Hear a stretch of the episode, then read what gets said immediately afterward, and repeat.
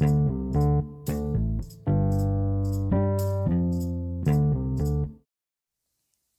ัสดีค่ะ พบกับดิฉัน นางสาววิภาวิธิดา นักศึกษามหาวิทยาลัยราชภัฏพิบูลสงคราม คณะครุศาสตร์ สาขาคณิตศาสตร์ พอดแคสต์นี้เราจะมาอธิบายเกี่ยวกับพื้นที่ผิวและปริมาตรของพีระมิด กลวย และทรงกลมสำหรับตอนนี้เป็นตอนแรกดิฉันขออนุญาตใช้หนังสือในการอ้างอิงสำหรับตอนนี้นะคะ หนังสือที่เราใช้คือหนังสือเรียนรายวิชา พื้นฐานคณิตศาสตร์เล่ม 2 กลุ่มสาระคณิตศาสตร์ ฉบับปรับปรุง พุทธศักราช 2560 ชั้นมัธยมศึกษาปีที่ 3 ตามหลักสูตรแกนกลางการศึกษาขั้นพื้นฐาน พุทธศักราช 2551 ค่ะ ในตอนนี้นะคะ เราจะมาทำความรู้จักกับพีระมิดกรวยและทรงกลมกันก่อนค่ะ เราจะเริ่มจากพีระมิดนะคะ จากนิยามทางคณิตศาสตร์นะคะ ในทางคณิตศาสตร์ รูปเรขาคณิตสามมิติที่มีฐานเป็นรูปเหลี่ยมใด ๆ มียอดแหลมที่ไม่อยู่บนระนาบเดียวกันกับฐาน และหน้าทุกหน้าเป็นรูปสามเหลี่ยมที่มีจุดยอดร่วมกันที่ยอดแหลมนั้น เรียกว่าพีระมิด โดยทั่วไปเมื่อกล่าวถึงพีระมิด เรามักนึกถึงและเข้าใจว่าพีระมิดจะต้องมีฐานเป็นรูปสี่เหลี่ยมจัตุรัส เช่นเดียวกับฐานของพีระมิดในประเทศอียิปต์เสมอ แต่ในทางคณิตศาสตร์ ฐานของพีระมิดไม่จำเป็นต้องเป็นรูปสี่เหลี่ยมจัตุรัสเท่านั้น และในชีวิตประจำวัน เราอาจพบสิ่งก่อสร้าง ที่ส่วนประกอบมีลักษณะคล้ายพีระมิด เช่น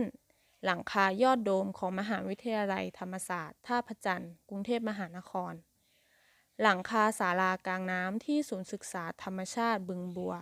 อุทยานแห่งชาติเขาสามร้อยยอด จังหวัดประจวบคีรีขันธ์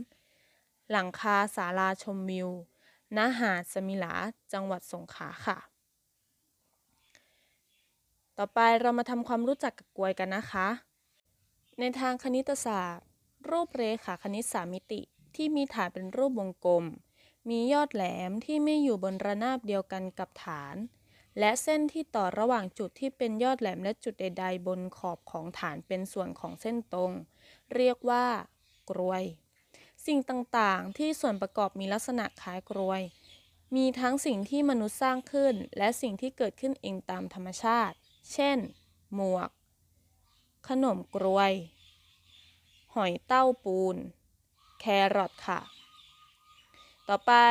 เรามาทำความรู้จักกับทรงกลมกันนะคะ